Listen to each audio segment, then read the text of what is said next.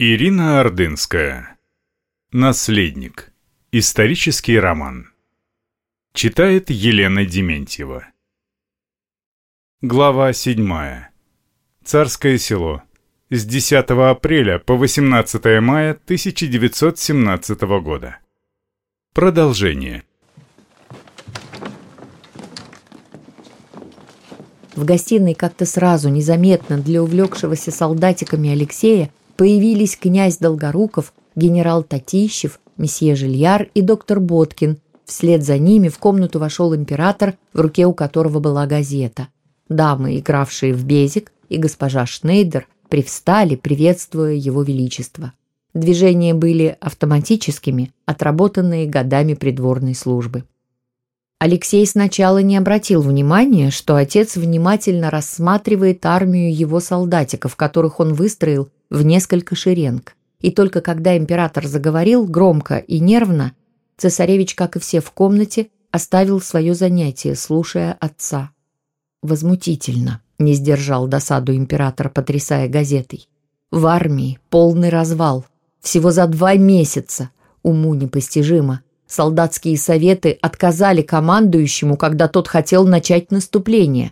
Командование не приказывает солдатам, а просит их. «Коллега, вы читали это?» – спросил он почему-то месье Жильяра, которого после того, как начал преподавать детям историю и географию, предпочитал называть именно так.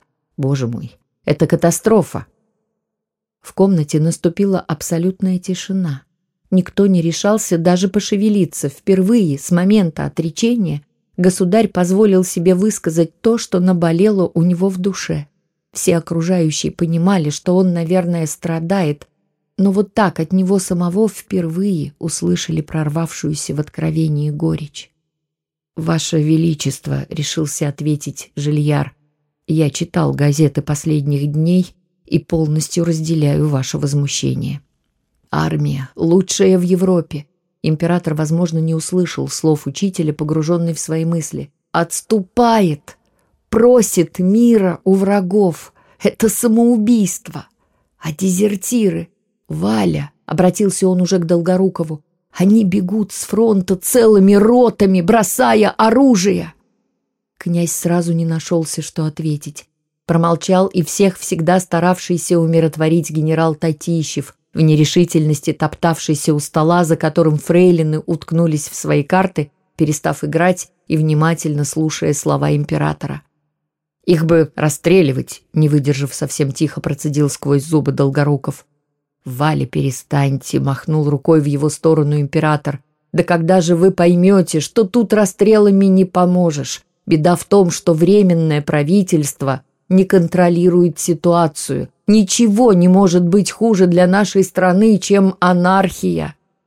Доктор Боткин уже давно с тревогой следил за реакцией императрицы на слова мужа. Ее бледность, казалось, вот-вот могла закончиться сердечным приступом. Он бросал умоляющие взгляды на императора и остальных мужчин, увлекшихся обсуждением вопросов, не предназначенных для ушей государыни, фрейлин и, конечно, детей, забывших о своей игре и внимательно слушавших отца. Алексей не мог припомнить, чтобы отец вот так прилюдно позволял себе столь эмоциональную речь. Наверное, первый раз в жизни он видел императора, настолько не скрывавшим расстройства. Они должны, обязаны сохранить армию. Боже мой, какой позор! Мы предали союзников. Нас с ними разобьют по одному. Неужели это конец?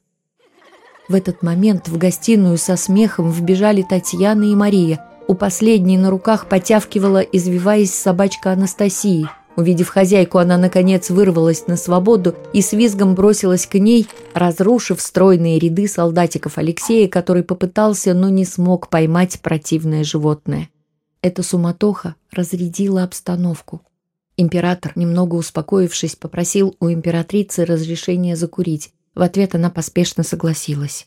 Как-то быстро Алексею расхотелось играть в солдатиков, к тому же Анастасия, составлявшая ему компанию, убежала к пришедшим сестрам. Они втроем взялись повязывать на шею сопротивляющейся собачке розовый шелковый бантик. Цесаревич какое-то время рассматривал ставших молчаливыми после папиной речи взрослых, собравшихся вокруг стола, где фрейлины играли в безик, а окружающие старательно делали вид, что их занимает эта игра. Отец нервно курил, продолжая читать газету. Остальные из-под тишка испуганно на него поглядывали, может быть, ожидая продолжения несвойственной для него пламенной речи. Но император молчал. Его лицо вновь стало привычно непроницаемым. Императрица, в отличие от свиты, не слишком удивлялась сегодняшнему поведению мужа. Другое дело, что и она не привыкла к проявлению его чувств на публике. На других же речь государя произвела ошеломляющее впечатление. Его слова об армии вдруг для всех сейчас показались неожиданным, страшным приговором. Каждый читал газеты, возмущался, но только волнение императора испугала всех по-настоящему. Алексей почему-то вспомнил один из смотров войск, отправлявшихся в бой, который они в прошлом году вдвоем принимали с отцом в Могилевской ставке. Тогда ему казалось, что солдаты, офицеры и отец были единым целым, и его распирала гордость от сознания причастности к армии. Он был ефрейтором, шефом нескольких полков. Отец в Могилеве вручил ему медаль. Таким счастливым, как в те дни, он не чувствовал себя никогда. Во время жизни в Ставке Алексей каждый день у фронтовой палатки отца по собственной инициативе стоял на часах все время, пока император заседал в ней со своим штабом. Невозможно было себе представить, что армии больше нет.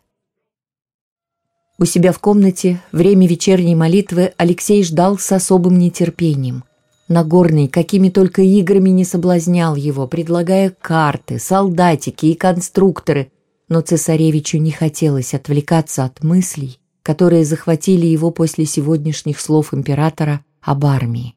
В глубине души он надеялся, что, несмотря на отречение отца, именно с армией будет в будущем связана его судьба.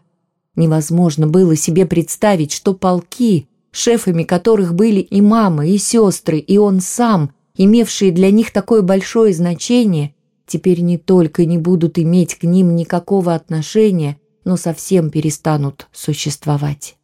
Матрос долго не уходил, даже после того, как немного убрал в комнате и помог цесаревичу переодеться ко сну, с тревогой на него поглядывая.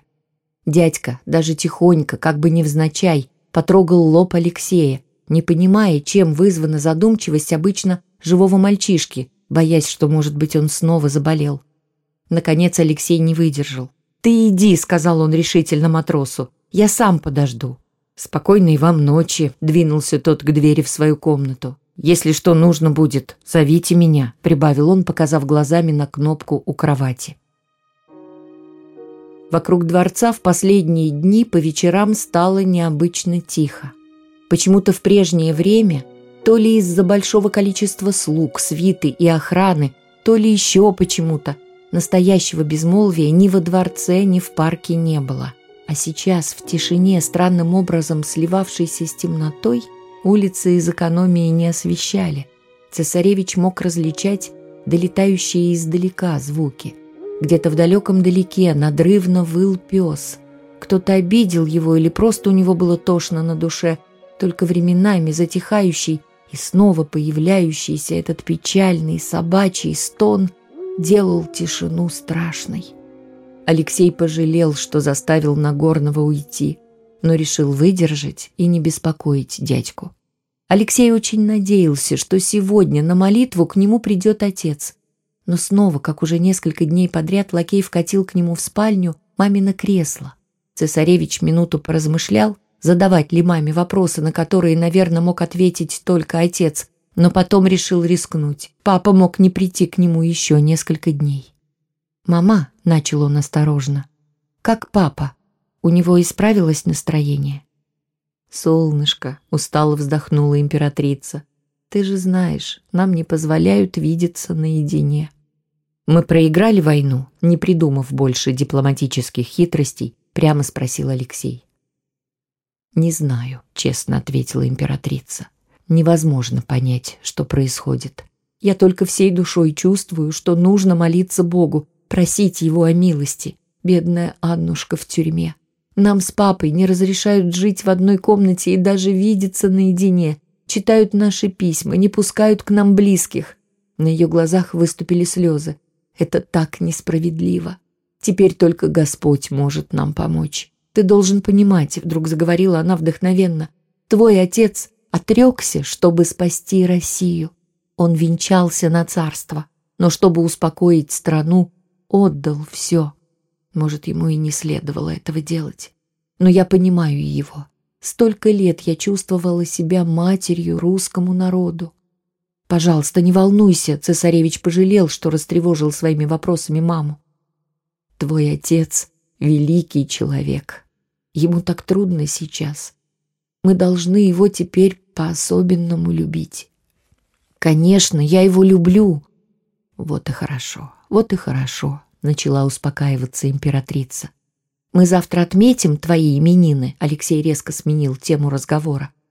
«Будет праздничная служба. Батюшка уже готовит ее, и коменданта предупредили. Мамочка, я тебя так люблю». «Я тебя тоже», — поцеловала сына императрица. «Давай помолимся Господу, мой мальчик. Все люди грешны, только через веру в Бога они совершенствуются. Помнишь, сегодня на уроке я рассказывала тебе притчу о горчичном зерне, маленьком-маленьком, но из которого вырастает большое дерево, и что это и есть вера. Всем нужно верить в Бога, тогда не будет в мире бед, и все самое страшное можно выдержать. И моя Аннушка это знает. Я чувствую, как она в тюрьме, в камере, молится сейчас о нас. И мы давай помолимся о ней, обо всех, кто страдает сегодня. Не обращай внимания на гадких людей. Их не может быть больше, чем хороших. Давай молиться. Нужно молиться за Россию. Иначе совсем будет плохо. Только в начале мая Погода, которая этой весной была необыкновенно капризной, частые дожди и сильные ветры, перемежавшиеся изредка срывавшимся снегом, больше напоминали позднюю осень, а не начало теплого сезона. Наконец подарила несколько теплых солнечных дней. Позже уже никто во дворце не мог припомнить, у кого первого появилась мысль завести прямо у дворца на одной из полян парка огород – Идея эта настолько понравилась всей семье, мужской части свиты и слугам, что дело пошло очень споро. Алексей был просто в восторге от того, что сможет собственными руками посадить овощи, зелень, картошку. Он мог часами обсуждать с Нагорным, который оказался большим знатоком сельского хозяйства, ведь он вырос в деревне, как лучше копать, сажать, сколько нужно поливать, и другие хитрости огородников, хорошо известные любому крестьянину, но ставшие настоящим открытием для Алексея. Первые несколько дней император с дочерьми и сыном, Валя Долгоруков, месье Жильяр, матрос Нагорный и несколько слуг лихо взялись за дело. Мужчины снимали дерн, складывали его на носилки – Ольга с Татьяной и Мария с Анастасией относили его под ближайшие деревья и там сваливали в большие кучи. Алексею везде хотелось успеть. Сначала он, взяв лопату, пытался снимать дерн, но для него это была слишком сложная и тяжелая работа. Он пыхтел, краснел от усилий, потел, но сплетшиеся намертво корни травы никак не сдавались, ему не хватало сил их перерубить. Взрослые мужчины незаметно для цесаревича посмеивались над его тщетными стараниями. Первым не выдержал Нагорный. «Ваше Высочество, помогите сестрам дерн носить. Княжна Анастасия вон как надрывается, совсем устала». Анастасия, правда, в отличие от крепкой Марии, которая играючи поднимала носилки, с трудом плелась сзади за сестрой и с радостью бросила их, как только Алексей предложил ей свою помощь. «Швыбзик, я же упаду!» – возмутилась Мария, которая с трудом удержалась на ногах, когда Анастасия, даже не предупредив сестру, бросила заднюю часть носилок. Дерн покатился по ткани на землю. Алексей едва успел подхватить палки носилок, брошенные непоседой. «Настаська!» – закричал он вслед весело убегающей сестре. Ты еще у меня получишь!» Она затормозила на минутку, чтобы показать ему язык, и тут же умчалась к маме. Императрица сидела в своем кресле на колесах на ближайшей дорожке парка и читала. Анастасия плюхнулась рядом с ней прямо на траву и не обратила никакого внимания на мамины слова, что, дескать, земля холодная и сидеть на ней не стоит, наоборот. Она легла на спину.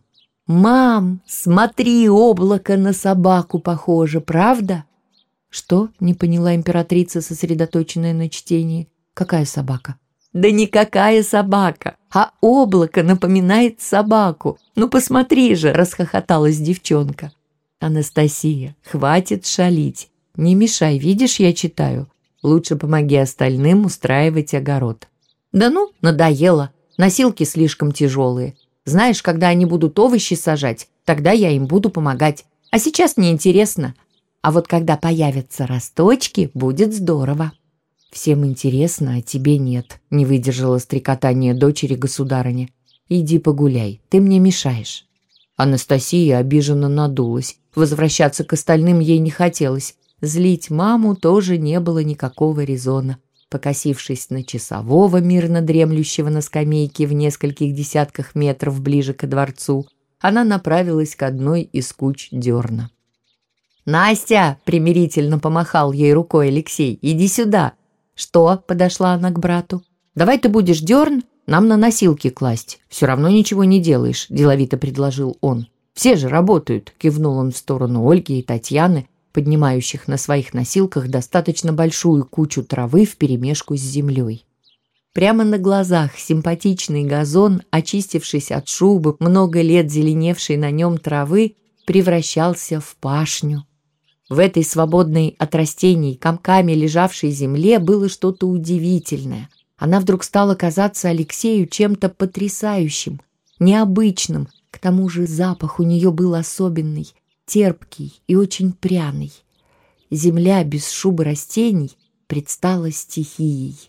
Она могла стать матерью, способной чудесным образом родить живые растения каким-то таинственным образом превращать в них, казалось бы, неживые, сухие семена. Вечером усталый Алексей рассматривал свои впервые заработанные мозоли. «Это мозоли, да? А почему они розовые?» Показывал он на горному небольшие кружочки на ладонях у основания пальцев. «А мне казалось, что они не такие». «Покажи свою ладонь», — попросил он дядьку и долго рассматривал его руку, которую мозоли покрывали сплошным слоем. «Ух, твоя ладонь твердая!» «Так я с детства работаю», — с гордостью покивал дядька. «Сначала в деревне, в поле, потом на флоте. Морское дело, оно тоже труд любит». «Мне тоже нравится огород делать». Цесаревич как будто немного обиделся на слова матроса, словно тот укорил его в чем-то. «Мозоли – дело наживное», – все прекрасно понял дядька. Будете в огороде работать, и у вас они появятся. Скажи, а вот когда мы посадим все, часто нужно будет грядки поливать? Если дождя не будет, сначала, конечно, часто. Потом корни укрепятся, и можно будет пореже. Да еще и окучивать все надо. Что? Землю рыхлить, объяснил тот непонятное Алексею слово. Интересно все же самим что-то вырастить и съесть. Раньше у нас никогда такого огорода не было. Получится у нас? А чего еще как получится? Только оно точно чудо, когда из семени вырастает огурец, морковка или еще что. Мне мамка в детстве говорила, что нет ничего интереснее, чем наблюдать за землей, как из нее растет что-то. Положишь в нее семечку, скажем, огурца, сначала крохотный росток появится, нежный такой. Глаза и улыбка матроса стали добрыми, голос вкрадчивым, словно он начал сказку рассказывать. Растет, всего боится, жары, холода. Нянчишься с ним, потом он силу набирает и цветет. Много мелких таких желтеньких цветочков. Огурчик сначала маленький, не веришь, что вырастет, а потом в пару дней раз, и уже большой, есть его можно. А с грядки он вкусный, когда с ботвы срываешь, не отдерешь, живой, за жизнь держится. Укусишь его, а он прям соком брызжет. Хорош. Дядька, не выдержав, сглотнул слюну. Огород теперь стал главной темой разговора у царской семьи и свиты во время завтраков, обедов и вечерних посиделок, иногда даже отодвигая чтение вслух. Все прогулки теперь в основном заключались у одних в обустройстве огорода, у других в наблюдении за работающими. Когда сняли весь дерн, предстояло землю вскопать. Дело это продвигалось медленно. Алексей с сестрами в этом не могли стать помощниками. Здесь нужна была мужская сила. Вскоре наблюдать за работой государя с несколькими приближенными надоело солдатам охраны. Ко всеобщему удивлению, несколько солдат, освободившихся после караула, сначала давали копающим советы, а вскоре сами взяли в руки лопаты. Дело сразу пошло веселей. Нагорный научил Алексея граблями разбивать крупные комки земли в мелкую крошку, и цесаревич старательно делал это, поглядывая с какой нежностью истосковавшийся по крестьянскому делу матрос протирает через ладони отдельные куски земли, откладывая в сторону спрятавшиеся в них камни. Видя, как Алексей старательно с усилием работает граблями, император забеспокоился. «Осторожнее, не стоит так перенапрягаться», подойдя к сыну, сказал он тихо, наклонившись к нему. «Мне не тяжело», — вспыхнул цесаревич, всегда болезненно воспринимавший в периоды, когда он был здоров, любое напоминание о приступах. «Хорошо», — примирительно улыбнулся отец, подняв и отбросив подальше несколько длинных спутанных корешков травы, которые Алексей вычесал с грядки граблями. 6 мая императору исполнилось 49 лет. В этот день все близкие постарались устроить для него настоящий праздник. Каждый преподнес имениннику подарок, Потом на втором детском этаже состоялся завтрак. Повара попытались сделать его побогаче, насколько это было возможно. С каждым днем продукты доставать становилось сложнее. Особенно старались порадовать отца дети. Княжны надели красивые белые платья в кружевах. Татьяна лично выбрала костюм для Алексея. Самым торжественным моментом дня стала обедня. Отец Афанасий вел ее торжественно – всячески подчеркивая уважение к имениннику. На мгновение Алексею даже показалось, что вернулось прежнее время. Такие светлые у всех присутствующих на службе были лица. С таким покоем и величием молился отец. Когда император подошел, чтобы после службы поцеловать крест, батюшка, давая ему, как и всем в этот день, просфору, пожелал государю здравия и терпения в сложные для него дни. Во время дневного чаепития император искренне всех благодарил за поздравления, но был печален и позже признался императрице и детям, что весь день думает о матери. Уже много дней он ничего не знал о ней. В газетах же о вдовствующей императрице писали разные небылицы, которым никто из семьи не верил. В прежние годы этот день он практически посвящал матери, Вся страна поздравляла его, а он сам благодарил за любовь и нежность ее. В разлуке они всегда переписывались. Впервые эта постоянная связь между ними прервалась. И это было больно. Алексей понимал отца, наверное, лучше других детей, потому что дороже мамы у него не было на свете человека. Однако праздник не помешал всем к прогулке переодеться для огородных работ. Дело спорилось настолько, что несколько грядок к вечеру уже были готовы. День прошел достаточно весело. Алексей был доволен. В день рождения отца в прежние годы они почти его не видели. Теперь же он принадлежал семье. Этому можно было радоваться. Вечером после молитв в тишине спальни Алексею никак не удавалось заснуть. Вдруг налетели мысли о том, что же будет дальше с их семьей и с ним самим. Он переворачивался с боку на бок, пока не услышал тихое «Ты спишь?» Это была Мария. «Нет, заходи», — замахал он руками, словно она могла что-то увидеть в темноте. Сестра закрыла дверь и почему-то на цыпочках подошла к его кровати. «Забирайся ко мне», — предложил Алексей. Мария устроилась рядом, положив под голову маленькую подушечку, взяв ее с кресла, на котором недавно сидела мама. «Мне не спится», — вздохнула она. Мне тоже. «Я такая невезучая», – прошептала она обреченно. «Все плохо, и не любит меня никто». «Да ты что?» – удивился Алексей. «Все тебя любят». «Неправда. Оля с Татьяной все время вместе. Ты с Настей, а я одна. А отец и мама больше о вас заботятся. И вообще мне не везет. Теперь уже для нас с Настей бала не будет точно. А знаешь, как я его ждала? Это был бы такой бал необыкновенный. Я когда думаю о нем, плакать хочется. Ну, не нужно, немного растерялся Алексей, испугавшись, что сестра и правда начнет рыдать. Понимаешь, я все время мечтаю, чтобы все стало как раньше. Но мы все терпим. А я не хочу. Мне 17 лет. Почему я даже мечтать о Бале не могу? А Настя? Ей вообще только 15. Это несправедливо. Мы ничем не провинились. Маш, ты снова за свое. Подумаешь, Бал. Перестань. Ты посмотри, что вокруг происходит. Ведь нас все обманывали. Ты могла раньше подумать, что обманывают папу. Все клялись ему в любви и верности. И вдруг такое... Я хотел бы все изменить, понимаешь? У меня в стране не было бы несчастных и бедных, и я бы никогда не позволил себя обманывать. Ты слышал, наши караульные тебя по-прежнему называют наследник. Знаю. А если вдруг случится чудо, и все станет как было, ты нам с Настей устроишь бал? Еще бы, грустно вздохнул цесаревич. «Хорошо бы», — соскочила с кровати Мария. «Пойду я спать».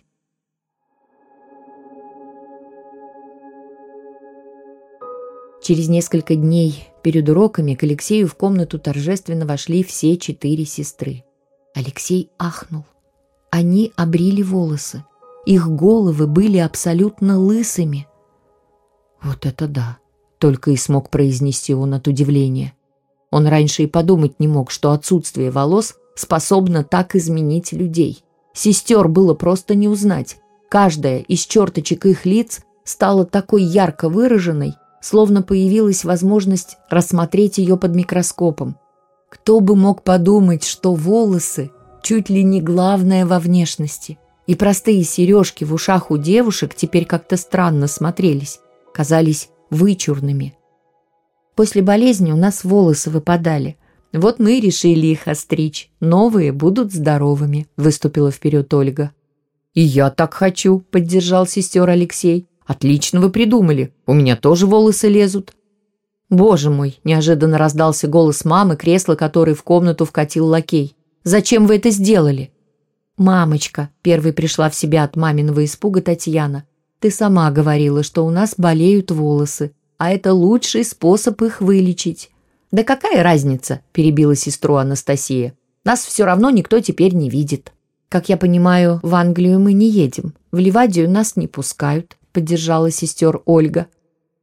«И никаких балов теперь у нас не будет», – вздохнула о наболевшем Мария. «Ну как вы появитесь в таком виде на прогулке?» Императрица в возмущении всплеснула руками. Девчонки в ответ весело рассмеялись. «Внимание!» – скомандовала Татьяна и достала из-за спины миленькую фетровую шляпку с большими полями. Ап! Она надела ее на голову. Следом за ней этот же фокус повторили и остальные сестры. У каждой за спиной была спрятана такая же шляпа. Императрица не выдержала и улыбнулась. Такими славными, забавными выглядели лысые дочери – в смешных шапочках.